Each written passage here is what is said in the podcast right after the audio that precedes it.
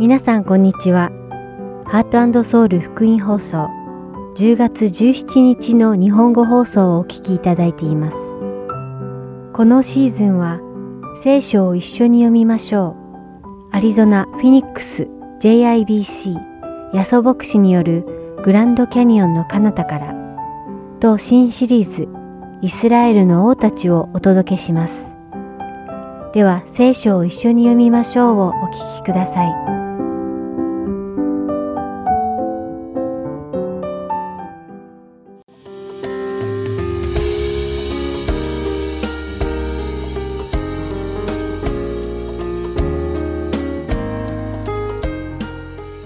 皆さんこんにちは。聖書を一緒に読みましょうのお時間です。お相手はダイヤモンド優子がお送りします。皆さんは自分の進もうと決めた道に困難が生じた場合、その道を諦めずに突き進んでいくでしょうかそれともさっさと諦めて別の道を探すでしょうかではそういった場合、何に基づいて決断しますか？自分の思いや経験でしょうか？それとも神様の身旨でしょうか？今日皆さんと一緒にお読みする使徒の働き20章で、使徒パウロはエルサレムに行くことを決意します。しかしパウロは自分がエルサレムへ行けばいろいろな迫害が待っていることを知っていました。ではパウロはエルサレムに行く前から自分がエルサレムへ行けば自分に困難が降りかかるとどうして知っていたのでしょうか？使徒の働き第20章23節によると、精霊がパウロにそのことを知らせたとあります。皆さんが使徒パウロの立場だったら、どんな決定をしたでしょうか？精霊に、そこに行けばあなたは迫害されてたくさんの苦難を受ける。なんて教えてもらっても、皆さんはそこへわざわざ赴くでしょうかそれとも苦難を受けるなんてまっぴらだ。行き先を変えようと別の場所に行くでしょうか。実はその時の決断なのですが、私たち次第ではないのです。それは私たちの主であられる神様次第なのです。神様に、困難が待っているけど行くようにと言われたら行かないといけないし、困難が待っているから行くなと言われたら回避するべきなのです。なぜならそれが神様のご計画だからです。ところで、ここで不思議に思うことが一つあります。私たちは自分の前に困難が待っている時に、神様の導きでその道を歩まずに済むと神様に感謝します。しかし、その逆の場合はどうでしょうか？自分の前に困難が待っているけど、その道を進めと言われた場合です。皆さんはそんな時も神様に感謝して進むことができるでしょうか？使徒パウロはエルサレムに行けば自分にどんな困難が降りかかってくるのかを精霊に聞いて知っていました。しかしパウロはこのように告白しています。使徒の働き20章24節です。けれども私が自分の走るべき工程を走り尽くし、主イエスから受けた神の恵みの福音を証しする任務を果たし終えることができるなら、私の命は少しも惜しいとは思いません。そうです。使徒パウロは自分が福音を伝えるという神の飯を避けることはしないと宣言しています。パウロはたとえ自分の進む道に困難が待ち構えていたとしても、神様の呼びかけに従順に従い、その任務を遂行することができるなら、自分の命は惜しくないと宣言しているのです。もしかしたらプログラムをお聞きの皆さんの中には、自分の命を主のためにかけるとか、主のために死ぬとか聞くととても重く感じる。もしくは怖いと考える方もいらっしゃるかもしれません。しかし聖書にははっきりと私たちが生きていく目的は神様の身旨に従うことであると書かれています。困難に出会うとき、それを避けて生きるか、それともそれに立ち向かっていくかは自分の意志ではなく、神様の身旨に従って決断できる私たちになることを祈ります。それではお祈りします。天の神様、困難に直面したとき、自分の思いや考えではなく、いつもあなたのご計画と御心に従い、私たちが行動できますように祈ります。あなたの栄光を常に求め、また自分を低くし、一緒にあなたと歩める私たちになりますように、イエス様の皆によってお祈りします。アーメン。それでは、使徒の働き第20章、1節から38節を読みして、今日の聖書を一緒に読みましょう終わりたいと思います。騒ぎが収まると、パウロは弟子たちを呼び集めて励まし、別れを告げてマケドニアへ向かって出発した。そしてその地方を通り、多くの勧めをして兄弟たちを励ましてからギリシアに来た。パウロはここで3ヶ月過ごしたが、そこからシリアに向けて船出しようという時に、彼に対するユダヤ人の陰謀があったため、彼はマケドニアを得て帰ることにした。プロの子であるベレア人、ソパテロ、テサロニケ人、アリスタルコとセクンド、デルベ人ガイオ、テモテ、アジア人テキコとトロピモはパウロに同行していたが、彼らは先発してトロアスで私たちを待っていた。種なしパンの祝いが過ぎてから、私たちはピリピから船出し、5日かかってトロアスで彼らと落ち合い、そこに7日間滞在した。週の初めの日に私たちはパンを裂くために集まった。その時パウロは翌日出発することにしていたので、人々と語り合い、夜中まで語り続けた。私たちが集まっていた屋上の間には、灯火がたくさん灯してあった。ユテコという一人の青年が窓のところに腰をかけていたが、ひどく眠気がさし、パウロの話が長く続くので、とうとう眠り込んでしまって、3階から下に落ちた。抱き起こしてみると、もう死んでいた。パウロは降りてきて、彼の上に身をかがめ、彼を抱きかかえて、心配することはない。まだ命があります。と言った。そしてまた上がっていき、パンを裂いて食べてから明け方まで長く話し合って、それから出発した。人々は生き返った青年を家に連れて行き、人方ならず慰められた。さて、私たちは先に船に乗り込んで、アソスに向けて出版した。そして、アソスでパウロを船に乗せることにしていた。パウロが自分は陸路を取るつもりでそう決めておいたからである。こうしてパウロはアソスで私たちと落ち合い、私たちは彼を船に乗せてミテレネに着いた。そこから出版して翌日キオスの沖に達し、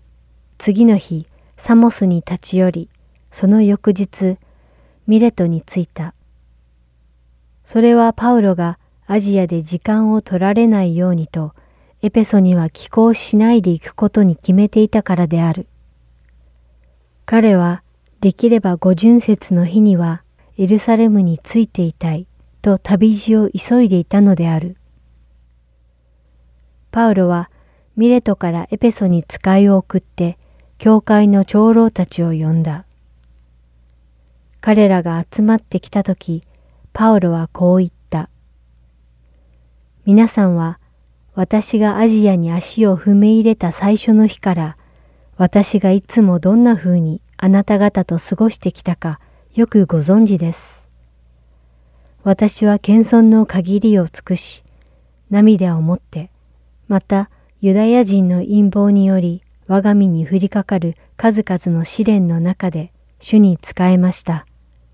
益になることは少しもためらわずあなた方に知らせました。人々の前でも家々でもあなた方を教え、ユダヤ人にもギリシア人にも神に対する悔い改めと私たちの主イエスに対する信仰とをはっきりと主張したのです。今私は心を縛られてエルサレムに登る途中です。そこで私にどんなことが起こるのかわかりません。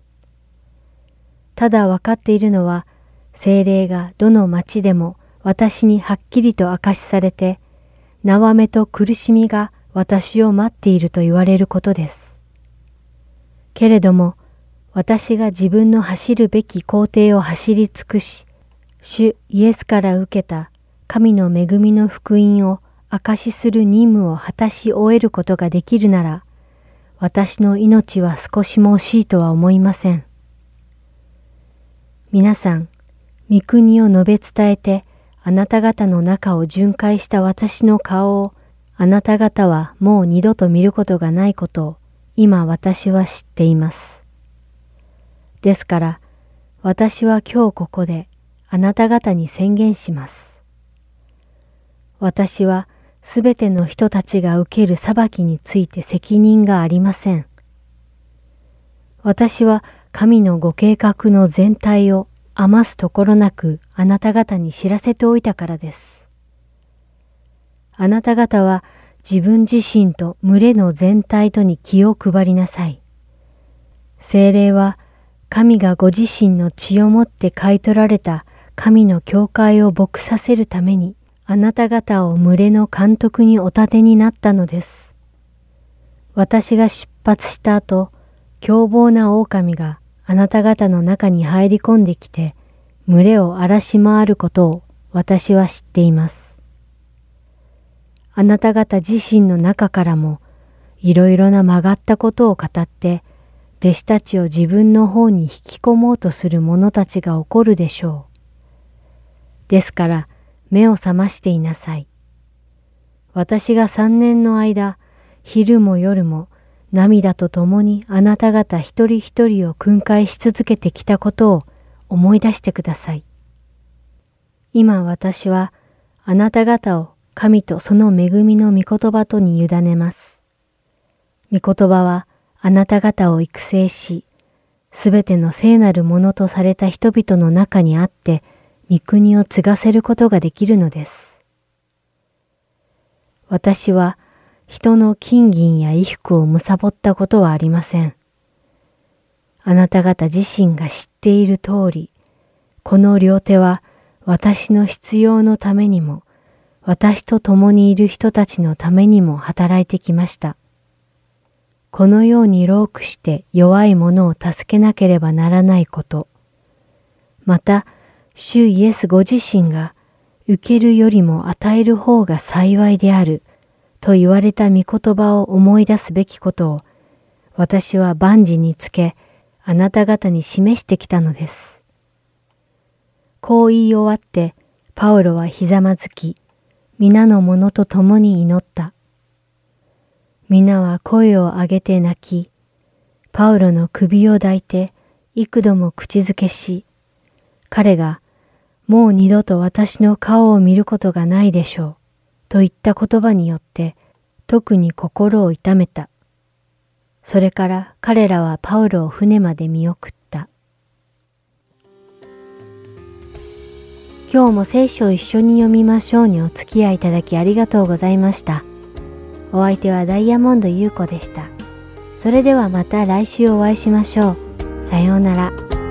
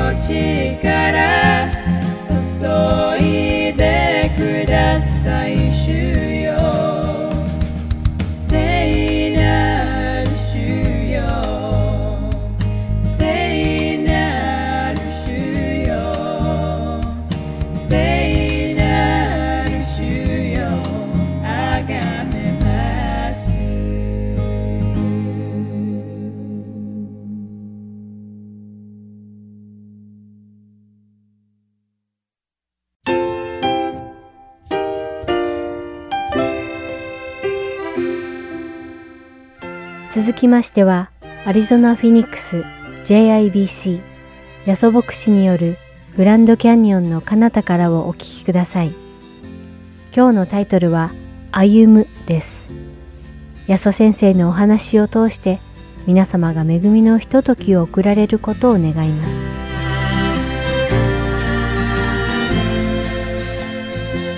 はい、ではですね、今、子供の話で聞きましたけども、まあ、イエス様の奇跡の話ですね、一緒に聖書から学んでいきましょう。はい、えー、マタイの福音書、聖書をお持ちの方は、マタイの福音書を開いていただきたいんですけど、マタイの福音書の14章であります。マタイの福音書の14章の22節です。はい、開けましたらですね、一緒にお祈りしてから聖書を読みたいと思います。はい、では、お祈りいたしましょう。イエス様、ハレルヤ主の皆を賛美いたします。私たちは今から聖書を読みます。聖書を読むときに、よく耕された心で読むならば、あなたに聞くならば、豊かな実を結ぶとあなたおっしゃいました。私たちはどうしても何回も聞いてる話になってしまうと当たり前のように聞いてしまうかもしれませんが、今もう一度初めて聞く気持ちであなたの御言葉を聞きたいと思います。また初めて聖書の話を聞く方は、本当にびっくりされるような今日の奇跡の話かもしれませんが、本当にイエス様、あなたが私たちのその心の中で何が真理なのか教えてください。特に今それぞれに今状況の中に私たちおりますが、どうぞ今日の御言葉の糧を、あなたの糧を私たちに与えてください。イエス様の名前によって祈ります。アメン。はい。マタイの14章の22節この前にですね、最初のところで、それからすぐというふうにスタートしてますね。それからすぐというふうにスタートしているということは何かがあった後にこの出来事がありました。何がこの前にあったかと言いますと、5000人の人たちが奇跡的に食事を与えられたという、その奇跡があった、その後であります。はい、では続き読みますね。それからすぐというところから読みますけども、それからすぐイエスは弟子たちを強いて船に乗り込ませて、自分よりも先に向こう岸へ行かせ、その間に軍師を返してしまわれた。群衆を帰した後で祈るために一人で山に登られた。夕方になったがまだそこに一人でおられた。この immediately after つまりエキサイティングなですねすごい出来事があってですねもう周りの人たちが熱狂的にですねイエス様のことを褒めていたわけですよね。モーセがやったみたいなすごい奇跡を私たちの目の前でやった。これはすごいお方だと言ってみんなすごくエキサイトしてたわけですね。しかしそのようなエキサイトメントの中でなんとイエス様は何をしたんですか？強制的に弟子たちをそのエキサイトメントから離したんですね。そのまま成功の祝福の余韻にですねこう浸っていたいのにどうしてその場所から自分たちを離されるんでしょうか？まあ、4つの色の学びの言い方をさせていただくとこうなりますね。黄色の人には理解できないイエス様の姿だと思います。みんながこんなに喜んでるのになんで私たちだけあっちに行かなきゃいけないのって感じですよねまあイエス様にはもちろん考えがあってそういうことをしたわけですけどまあ、聖書にはこう書いてあります。マルコの6章の52節ですね。というのは、彼らは、つまり弟子たちは、パンのことから悟ることがなく、その心は固く閉じていたからであると書いてあります。つまり、パンの奇跡を体験したんだけども、弟子たちの心は固かったと書いてあります。ですから、弟子たちは印である奇跡を見たんだけども、しかし、心が固くて、悟ることができなかった、理解できなかった、アンダースタンドすることができなかったわけですね。たくさんの人が5000人以上の人がですね食べるという奇跡を通しても理解できないということがあり得るわけです。ほとんどの人たちはですねうわーすごいもっと食べさせてという感じだったかもしれません。しかし神様がせっかくその時にですね何かを教えようとしてたことをアンダースタンド、まあ、悟ることはできなかったというわけですね。ですから私たちも弟子たちだけではなくてすごい出来事に出会っていても理解できないというか悟ることができないということはあり得るわけなんですね。例えばこれはですね私たち全員がもう私たちだけじゃなくて実は世界全体が体験しているすごい出来事が今年ありましたよね。コロナのことで本当に世界中に大きな変化が起こりました。まあそういう出来事があって何か神様が語っているメッセージをミスしてしまう。つまり悟れなかったということがあり得るかもしれません。まあ今ネガティブな言い方しましたからポジティブな言い方にしますとそういうでっかい出来事を通して私たちは何かを悟ることができる。これはチャンスだということであります。このコロナのこの時期を生かして私たちも悟りを深めることができる。つまり人生を変えるチャンスだということであります、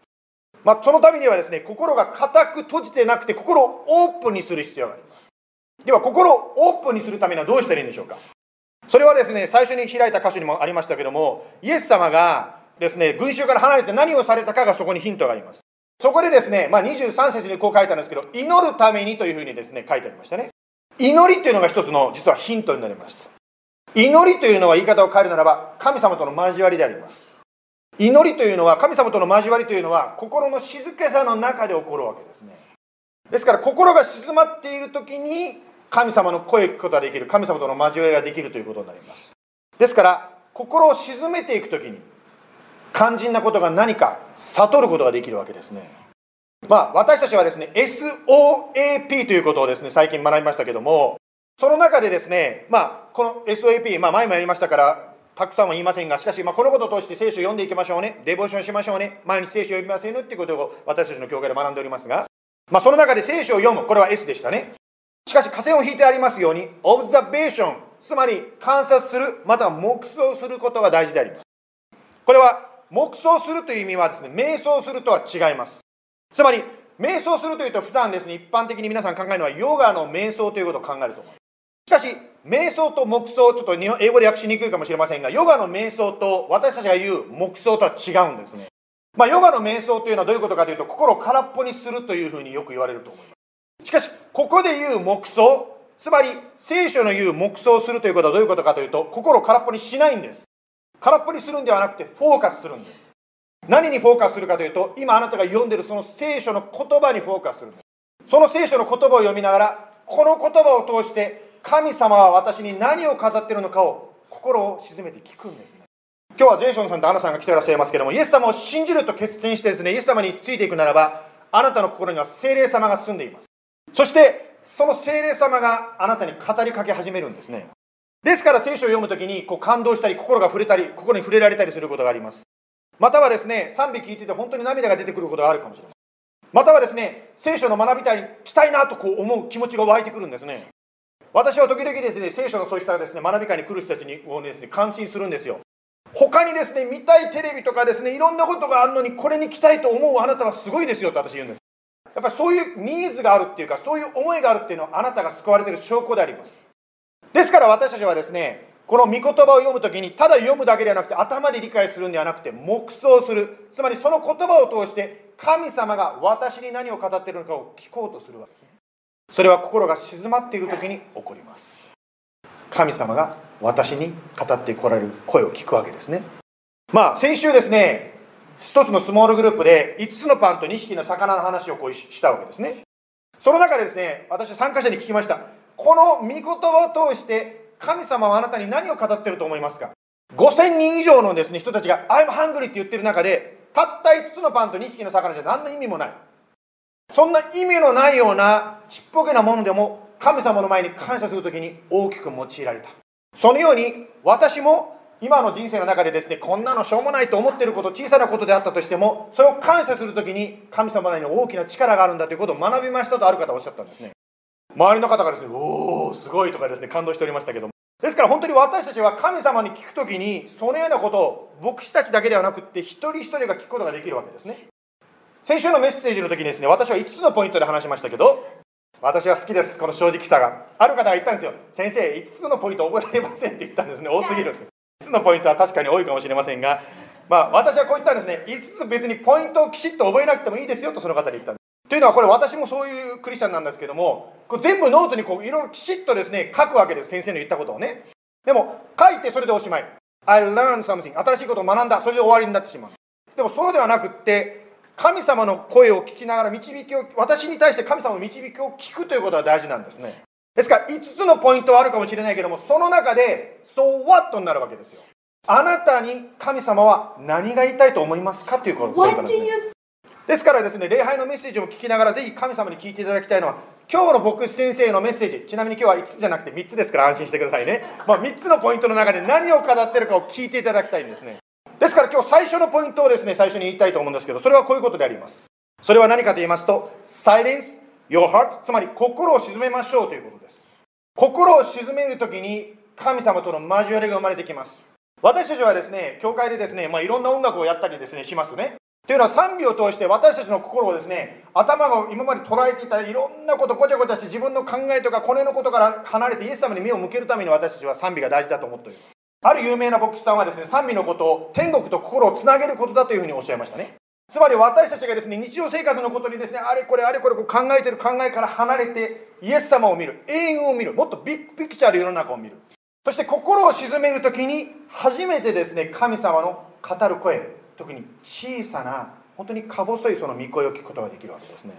多くの場合はですね私たちが最初に思っている考えと神様の声が違う場合が結構ありますね。ディスカレッジしている時にイエス様は大丈夫だと言ってくださるかもしれません。またはですね I feel great I'm doing good という時に神様がちょっとちょっとちょっと高慢だよなんて言われるかもしれません。ですから本当に心を鎮める時に神様のあなたに対する語りかけを聞くことができます。ですから弟子たちは群衆から離されました。またイエス様ご自身も群衆から身を離して一人で祈りに行ったわけですね。まあこれは心を鎮めるというのが最初のポイントでしたけどそれ以上の目的が実はあったわけですね。ですからマタイの福音書の14章の24節以降から話を続けて読んでいきますね。はい24節からしかし船はつまり弟子たちが船に乗ったわけですけどもしかし船は陸からもう何キロメートルも離れていたが風が向かい風だったので波に悩まされていた。すると真夜中の3時頃イエスは水の湖の上を歩いて彼らのところに来られた。弟子たちはイエスが湖の上を歩いておられるのを見てあれは幽霊だと言って怯えてしまい恐ろしさのあまり叫び声を上げた。27節しかしイエスはすぐに彼らに話しかけしっかりしなさい。私だ恐れることはないと言われた。はい。まあこれが先ほどね子供の話でもありましたようにイエス様が湖の上を歩いた奇跡の話ですよね。つまりイエス様に導かれて強制的に群衆から離されて湖に出てみたらなんと奇跡を体験したということですね。はいここで質問したいのはですね水の上を歩いたことのある人。いらっしゃいますかこの中で。湖の上を歩いたことがある人っていう人がいるかということなんですね。私あの最近ねあのインクレダブル2だったかな。それあの子供のアニメを見てて気づいたんですけどあの一人のちっちゃい子供が水の上走っていくんですよね「ああ I can run!」とか言ってですね。そういうシーンがありましたけどもね。ですから早く足を動かせれば私たちも湖の上を走り歩けるのかもしれませんが。まあしかしですねまあそのことを別としても私たちは大抵は水の上は歩けないわけですね。ここでちょっとまた学問的な話をしたいと思っております前も言いましたようにですね今はコロナでですね日曜学校とかいろいろセミナーとかできないので、まあ、礼拝の中で少しですね学問的な学びもしていこうということで今日はそのことを入れます。まあ奇跡ということについて考えてみましょう。水の上を歩く。そんなことあるわけがないというふうに一般的に考えると思う。こういうことが書いてあるから聖書は信頼できないというふうに思うかもしれない。確かに全ては私たちの人生というのは自然法則によって支配されているわけですね。ですから物を手を離せば下に落ちるというのが当たり前であります。同じように水の上にですねあなたが乗っかかってもですね水はあなたを支えることができないのであなたは沈んでしまいます。ですから水の上を歩くということは科学に反するということになります。またクリスチャンの中でもですね聖書に書いてある奇跡を否定する方もいらっしゃるかもしれません。その方たちがですねじゃあこの箇所をどう理解するかというとこういうふうに理解するそうです。この湖ですねガリラヤ湖という湖があってそこをイエス様が湖の上を歩いたように見えるかもしれないけどしかしこの湖のイエス様は反対側の岸を歩いたんであって岸の反対側から見れば真ん中に水があるから水の上を歩いたように見えるだけだとこう説明する場合があります。ではこの奇跡に対してどう考えたらいいんでしょうか。実はですね聖書は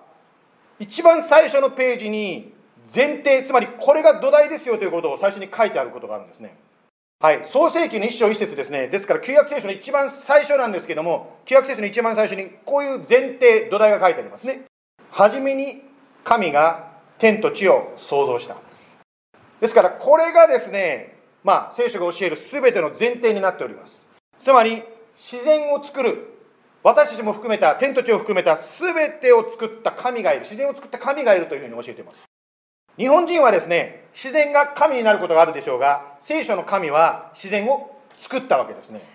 または新約聖書のヨハネの福音書の一章一節にこう書いてあります。ヨハネの福音書の一章一節で初めに言葉があった。言葉は神と共にあった。言葉は神であった。この方は初めに神と共におられた。3節すべてのものはこの方によって作られた。作られたものでこの方によらずにできたものは一つもない。ですから聖書はですね旧約聖書の一番最初もまた新約聖書の中でも繰り返し教えられているのは全てのものは神様によって作られましたよと書いてるんですね。もし神様が全てを作られたならば重いものが水に沈むという自然法則も神様が作られたということになります。今私たちはですね、様々な科学の結果の中でですね、ハイテクノロジー、ハイテクの中で生きておりますけども、この科学の土台を尽くした昔の科学者たちがいましたね。そうした昔の科学者たちはですね、もし聖書が言っている通り、神が全てを作ったならば、この世にはデザインがあるに違いない。つまり素晴らしい綺麗な法則があるに違いないと思って、天体の動きを調べたりしながら自然法則を発見したと言われております。ですから、奇跡というのは何かと言いますと、神様が自分で作った法則を一時的に変えたということが奇跡ということになります。それはまるでですねあなたが自分で作った巻き寿司を白米ではなくて黒米っていうんですか黒い米を使って作るようなものであります。あのね先日ですねあの私ある寿司屋さんに行ったんですよ。そしたらですね巻き寿司が出てきたんですけど米がなんと黒いんですよ。水曜日のねあの日本語の習慣に来てたある元シェフの方にですねこの黒い米の寿司って知ってますかって言ったらもう苦い顔してらっしゃいましたね。邪道だって。寿司っていうのは普通は白い米を使うと思うんですけどまあそこのレストランはですねなんと黒い米を使ってですね、まあ、黒い寿司ができたわけですね。これを奇跡というかというと奇跡とも何でもないわけですね。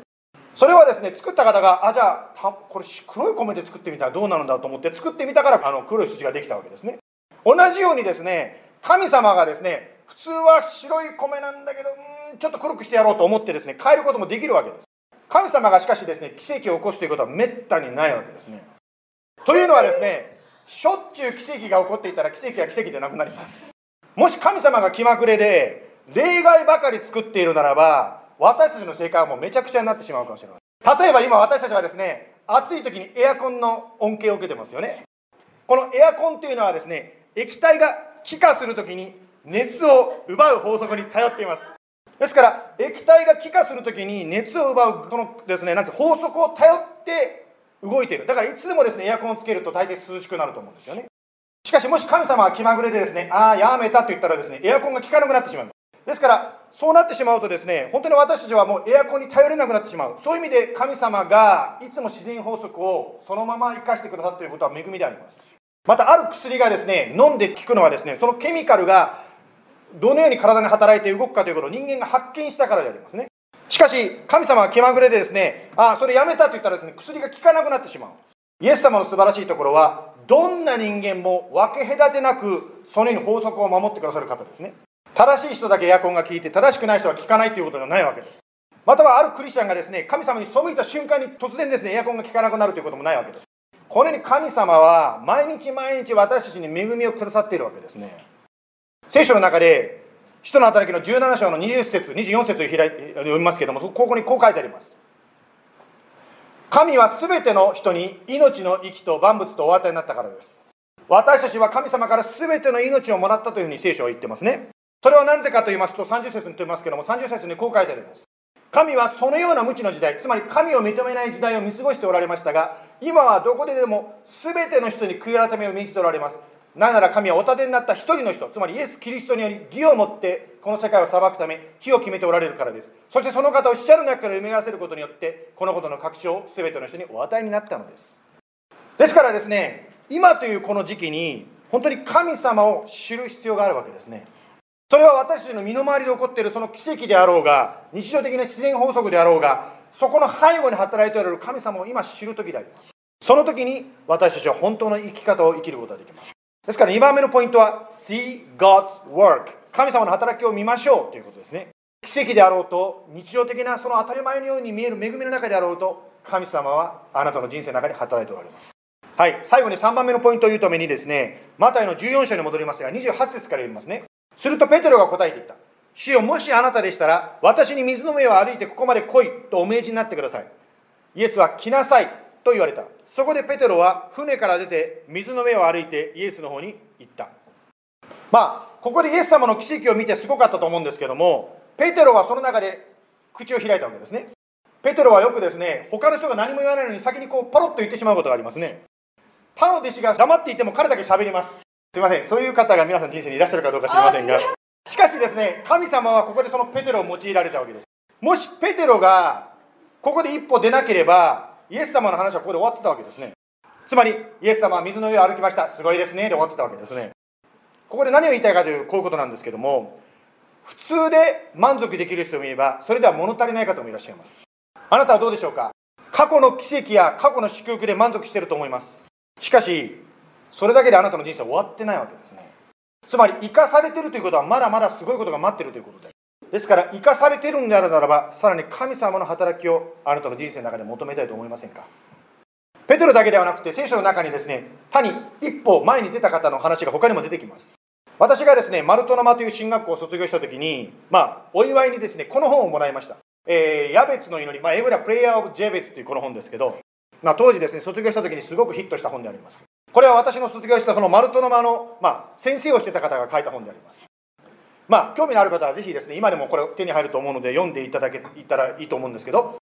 実はこのヤベツの祈りというのはですね、聖書のこの言葉をもとに書かれました。第一歴代史の4章の10節ヤベツはイスラエルの神に呼ばっていった。私を大いに祝福し、私の地境を広げてくださいますように。見てが私と共にあり、災いから遠ざけて、私が苦しむことのないようにしてくださいますように。そこで神は彼の願ったことを叶えられた。まあ、このヤベツという人はですね、まあ、聖書の中であんまり有名じゃない無名の人であります。あのキャベツではなくてヤベツですからお間違いないのです。まあ、とにかくですね、聖書に突然登場して彼のした祈りがポコッと載ってるだけでもう後出てこないんですね。しかもですね、この祈った祈りを見るとですね、すごいこと書いてますね。例えば、私を大きく祝福してください。また私の地境、つまり影響力を広げてください。また災いに合わせないでくださいまあクリスチャン特に熱心なクリスチャン的に言うとですねこういう祈りをしてる人を見るとですねダメだって言うと思うんですね。クリスチャンの祈りというのはねこんな祝福をくれとかそんなご利益的なやめなさい。それよりも私は十字架を背負ってですね本当に苦しみながらこの世を生きていきますというその祈りが必要じゃないですか。普通そう思うと思うんですけどこの箇所を見ると何て書いてますか？一番下のところでこう書いてますね。神は彼の願ったことを叶えられたって書いてあるんですね。まあ、神が祈りに応えてということは、ヤベツは神様の御心を求めて、それがそのまま通ったということですね。つまり、ここから何が言いたいかというと、こういうことなんですけども、私たちは祈る前から神様の働きを制限してしまっていることがあります。どうせこれこれなんだから無理に違いない。私のようなものが祈っても所詮聞かれるわけがない。そこには神様に対する信仰、また期待がないわけです。つまり自分で神様を制限してしまった。私はこれしかできませんからあなたもできません。そうではなくて祈りというのは私はこれかもしれないけどあなたにはできますというのはこれが祈りでございます。もちろん言いたいことは祈った通りじゃあ全て叶うのかというとそうではないかもしれませんが、しかし祈ってみないとわからないわけです。私はあるですね、癒しの祈りをする先生に聞いたことがあります。あの先生すいません。あなたは祈っていろんな人の癒しの祈りされますけど、もし聞かれなかったらどうされるおつもりですかってこう言ったんですね。そしたらその方はこう言ったんですよ。聞かれるか聞かれないかわからないけど、目の前で苦しんでいる人がいるんだから、そんな神学的な聞かれないかもしれない、聞かれるかもしれないって言わずに、私はその方の癒しを祈りたいんだとその方は言ったんですね。それを聞いた時に私は思ったのはですね、弟子たちがですね、本当に生まれつきに体に不自由なある人を見てですね、この方が生まれたのは先祖の罪ですかというふうに神学的論争をし始めた弟子たちの姿を思い出したんですね。そうではなくって苦しんでるならやっぱり祈る。思いがけなく癒されることってあるわけです。また今後ろの方に今日はねナースさんが入ってきましたけどお医者さんに会わなきゃいけないからといってあなたの祈りが聞かれなかったとか失敗したわけではないことを覚えてください。でも本当に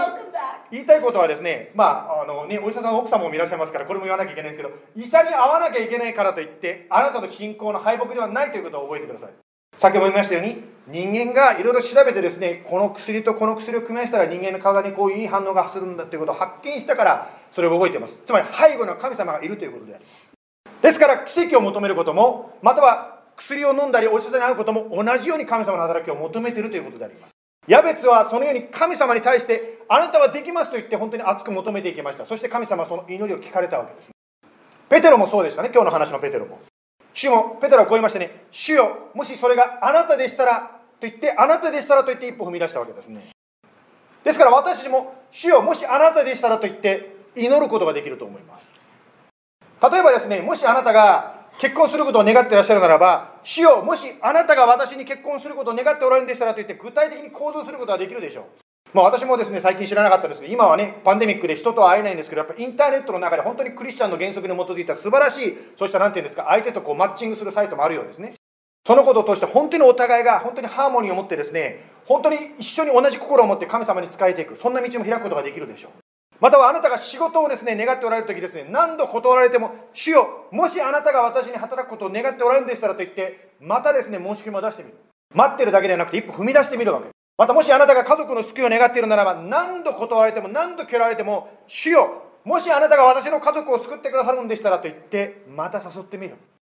ペテロが一歩船から踏み出したように、主よ、もしあなたでしたらと言って、私たちも一歩踏み出すことができます。最初から無理だと思って祈らないのではなくてとにかくイエス様にまず祈ってみる。そして一歩踏み出してみる。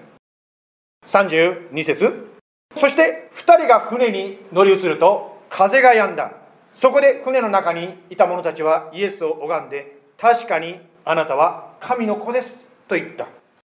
あなたが正直に自分の願いをイエス様の前に祈りそして一歩踏み出す時にああこの方は本当に神様だ。というふうに神様がいるということを周りの方が知ることができるでしょう。はい。3つのポイント今日ありましたね。Silence your heart つまり心を鎮める。See God's work 神様の働きを見ましょう。そして3番目が Step out 一歩踏み出しましょう。お祈りします。イエス様今日はあなたが水の上を歩かれたという話を通して共に学んでまいりました。これが書かれたのは過去にすごいことがあったねという過去形の話ではないということを共に今日学んでまいりました。今の私たちの中にもあなたは働いておられます。不可能に思えることがあってもあなたにあって可能になることがたくさんあります。今日共に学んできましたようにまず心を鎮めることの大切さを学びました。また神様の働きそれは人間の目で見てしょうもないように見えるかもしれないけどもその小さなことの中にあるその神様の働きを認めるということを共に学んでまいりました。そしてあなたを信じて一歩踏み出すということを学んでまいりました。どうぞ神様導いてください。今私たちが置かれている状況本当に大変な状況というのは変わりませんが大変だけで終わらせるんではなくて本当にここからイエス様あなたの働きあなたの恵みを一人一人が体験することができます。どうぞ一人一人の人生でイエス様あなたが生きておられ過去に水の上を歩かれた不可能を可能にした神様が今私の人生でも働いておられることをどうぞ見せてくださいますように。その時に周りの方が本当にイエス様は生きておられるということを知ることができるでしょう。感謝します。イエス様の名前によって祈ります。アメン。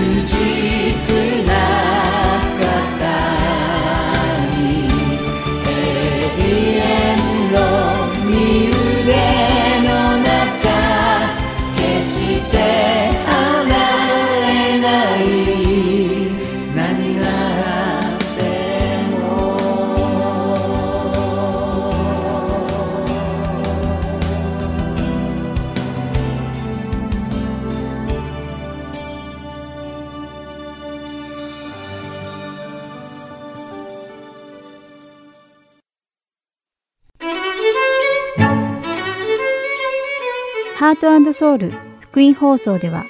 日本語放送だけでなく英語によるキッズプログラムも毎週放送しています。お子様にぜひ福音に親しんでほしいとご希望の方には無料 CD を送付しておりますので CD ご希望の方はハートソウルオフィス602-866-8999までお電話をいただくか heartandsoul.org at gmail.com heartandseoul.org heart.and.org.gmail.com heartandseoul.org.gmail.com までメールにてお知らせください。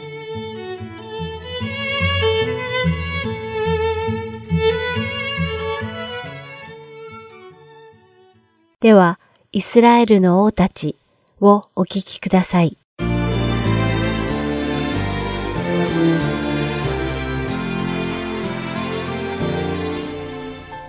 皆さんこんにちは。イスラエルの王たちの時間です。お相手は横山まさるです。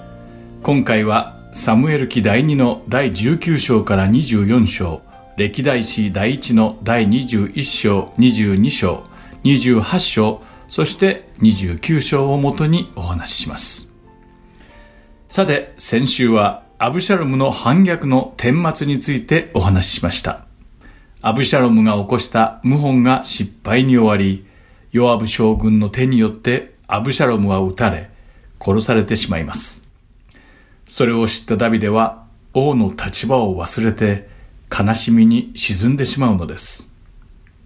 そこでヨアブはダビデ王に葉っぱをかけて王としての務めを思い出させて立ち直らせます。今週はその後からのお話です。では早速始めましょう。アブシャールムの反乱軍の中で生き残った者たちは、皆自分の家に逃げ帰りました。そして再び王の座を取り戻したダビデは、エルサレムに帰る準備を始めます。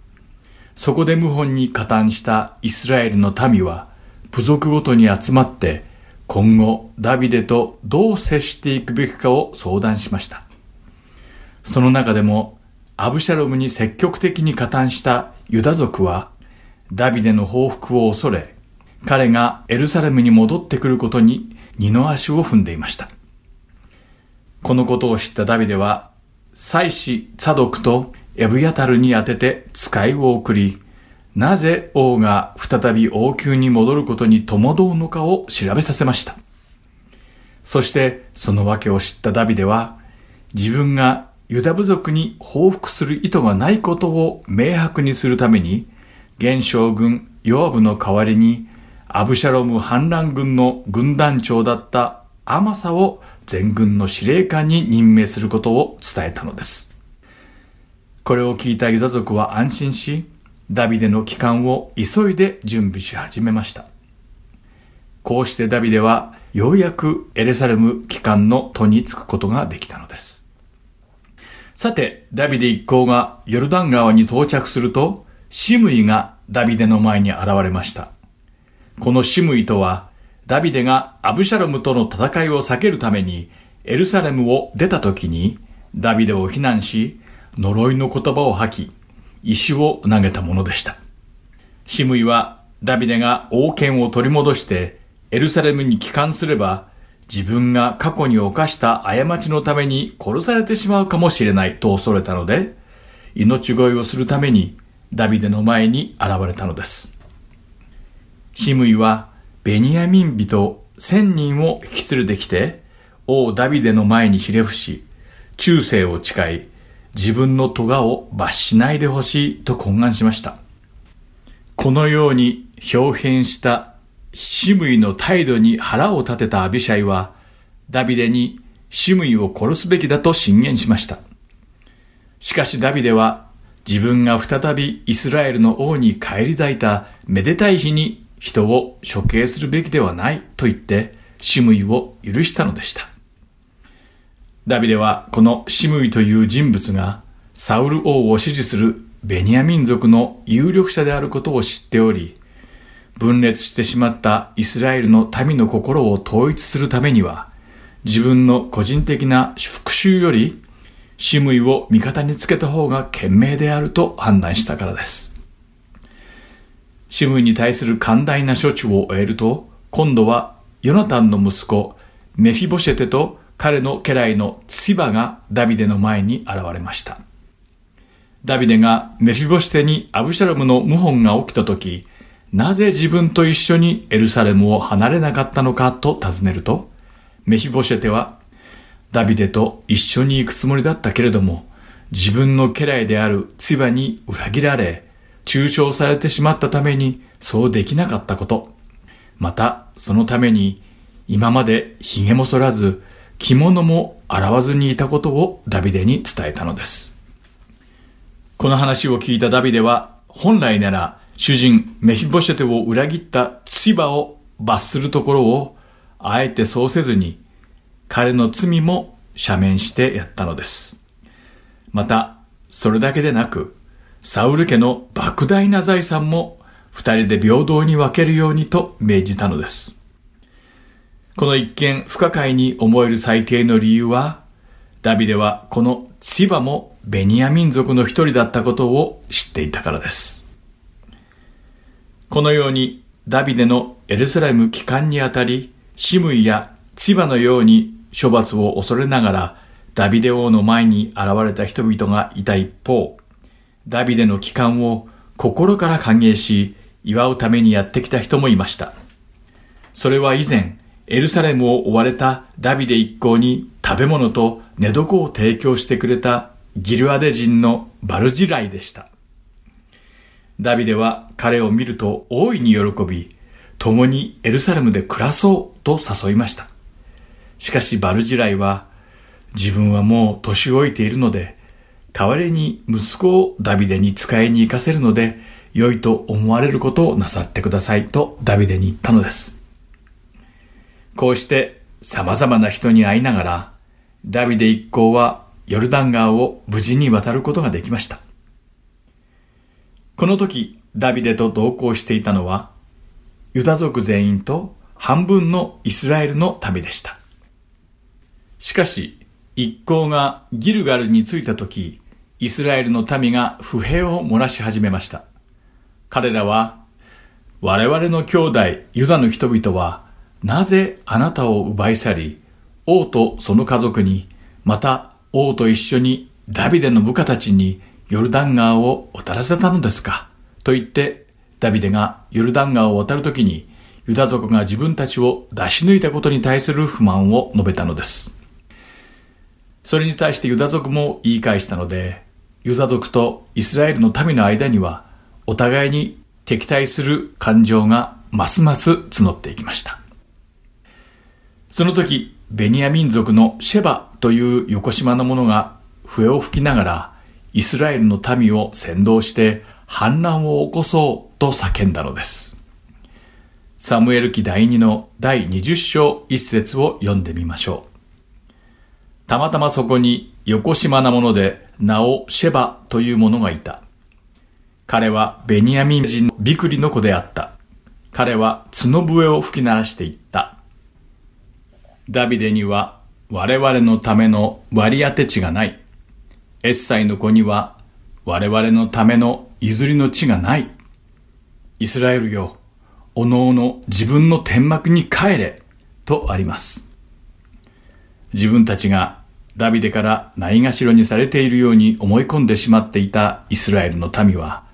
驚いたことにこのシェバの叫びを聞いて、ダビデの配下を離れてシェバに従って行ってしまったのです。これは劣気とした反乱でした。しかし、中世を誓ったユダ族は、ヨルダン川からエルサレムに戻るまでダビデについていきました。さて、エルサレムに王として無事に帰還を果たしたダビデは、まずユダ族との約束通り、アマサを軍の司令官として立てました。そして、エルサレムに戻る途中に起きたシェバの反乱を鎮圧させるために、3日のうちにユダ族を召集するように命じたのですが、これは思うように集まりませんでした。そこでダビデはアビシャイに部下を率いてシェバを追跡するように命じました。またその後、ヨアブと彼の部下たちもアビシャイの後についてシェバを追うために出て行ったのです。しかし、ヨアブたちがギブオンに着いた時にたまたまアマサと出会ってしまいます。そしてなんとヨアブはその場でアマサを殺してしまったのです。アマサがアブシャラムの謀反に加担したことへの不満や自分の代わりにイスラエル軍の司令官になったことに怒りを抑えられなかったのでしょう。アマサを殺した後、ヨアブは本来の目的であったシェバの居場所を探し始めました。シェバはイスラエルのあちこちを逃げ回っており、その時はアベルベテ・マーカに隠れていました。シェバの居場所を突き止めたヨアブとその部下たちはアベルベテ・マーカの町を完全に包囲し、城壁を破壊するために城壁の前に類を築きました。するとその時、その町の中から一人の知恵ある女がヨアブに会って話がしたいと叫んだのです。そして彼女はヨアブに、アベル・ベテ・マーカはイスラエルの母なる町なのになぜ主の譲りの地を飲み尽くそうとするのですか？と尋ねました。ヨアブは女に、アベル・メテ・マーカの町を破壊するつもりなど全くない。シェバという裏切り者がダビデ王に背いて反乱を起こしたので、その男を引き渡してくれたら、この町から引き上げると告げました。そこでこの女は、その知恵を用いて、そこにいたすべての民を説得し、シェバの首を跳ねさせ、それを城壁の外にいるヨアブのもとに放り投げました。そしてこの女の知恵深い行動によってアベルベテ・マーカの町の人たちは無事に戦いを避けることができたのです。ヨアブはシェバの首を持ってエルサレムに戻り、再び全軍の司令官に就任しました。さて、アブシャロムの謀反の後に起きたシェバの反乱も何とか収めたダビデに、さらにいくつもの苦難が降りかかります。その一つが飢饉でした。この時イスラエルに飢饉が起こり、3年もの間続いたのです。このひどい飢饉が過ぎ去るように、ダビデが主に祈った時、主はなぜこの最悪が起きたのかを教えてくださいました。サムエル記第2の第21章1節を一緒に読んでみましょう。そこには、サウルとその一族に血を流した罪がある。彼がギブオン人たちを殺したからだ。と書かれています。ギブオン人はエモリ人の生き残りで、彼らはイスラエル人とは盟約を結んでいました。しかし、サウルはその盟約を破り、彼らを虐待し、その多くを撃ち殺したという経緯がありました。そこでダビデはギブオン人たちを呼び出し、ダビデが彼らに対して何をしてあげられるかを問うたのです。するとギブオンの人たちは自分たちを滅ぼそうとしたサウルの子孫の中から7人の男を引き渡すように要求してきました。彼らはその7人を主の選ばれたサウル王の城があったギブアで主のために木に吊るして晒し者にすると言ったのです。ダビデは飢饉を去らせるために仕方なくサウルの子孫の中からヨナタンの息子メフィボシェテを残し、サウルの娘たちとそばめから生まれた息子7人を探し出して、ギブオン人たちの手に渡しました。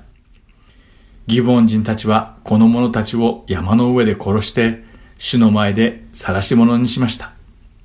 すると主は3年も続いていたひどい飢饉を去らせ、再びイスラエルを顧みてくださるようになったのです。しかし、その後ダビデは、主の怒りを買うことになるイスラエルの人口調査に着手します。ダビデはヨアブにイスラエルを行き巡らせて人口調査を行い、剣を使う兵士の数を報告させたのです。その結果、イスラエルには80万人、そしてユダには50万人、合計130万人の兵士がいることが分かりました。しかし人口調査を終えると、ダビデはこの行いが過ちだったことを悟り、主に自分の咎を告白しました。そして主は次の日、預言者ガドを通して、ダビデの罪の報いとして、三つの災いの中から一つを選ぶようにとダビデに告げられたのです。その三つとは、イスラエルに降りかかる七年間の飢饉。敵がダビデを襲い、その敵からダビデが三ヶ月間逃げ続ければならないこと。そしてイスラエルを撃つ3日間の疫病でした。ダビデは、それは私には非常に辛いものです。主の手に陥ることにしましょう。主の憐れみは深いからです。人の手には陥りたくありません。と言って3日間の疫病を選びました。そしてその日から3日間、主はイスラエルを疫病で撃たれたのです。それはそれはひどい病で、ダンからベールシェバに至るまでの地域に住んでいた民のうち、7万人があっという間に死んでしまったのです。しかし主は、イスラエルを憐れみ、災いを下すことを思い直され、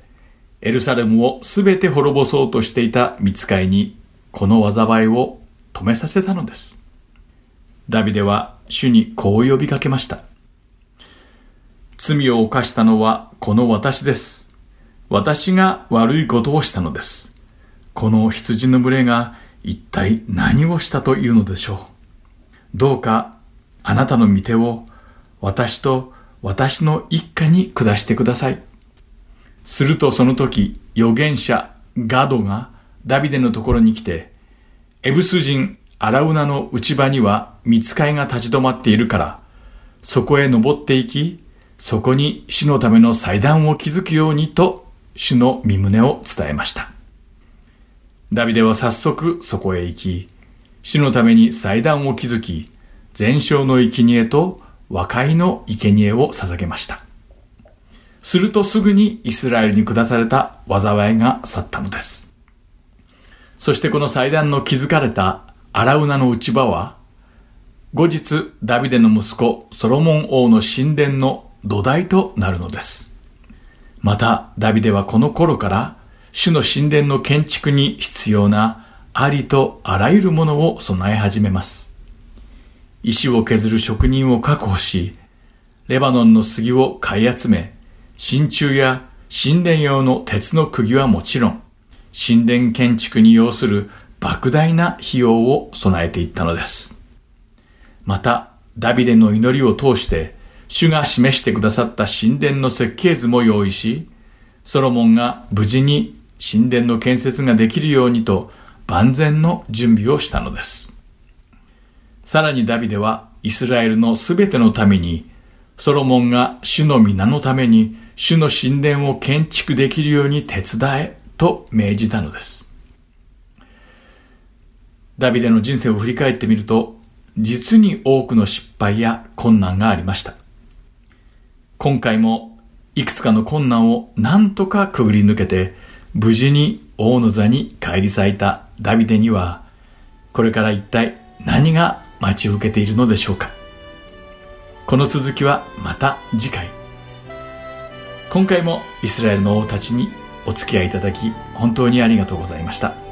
また来週お会いしましょう。お相手は横山まさるでした。さようなら。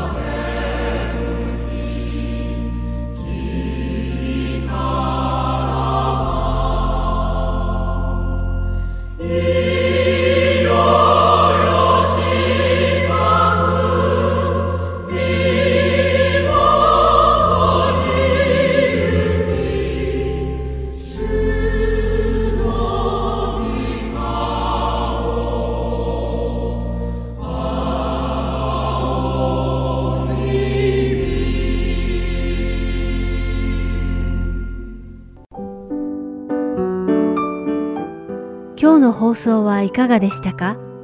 最後までお付き合いくださりありがとうございました。また来週お会いしましょう。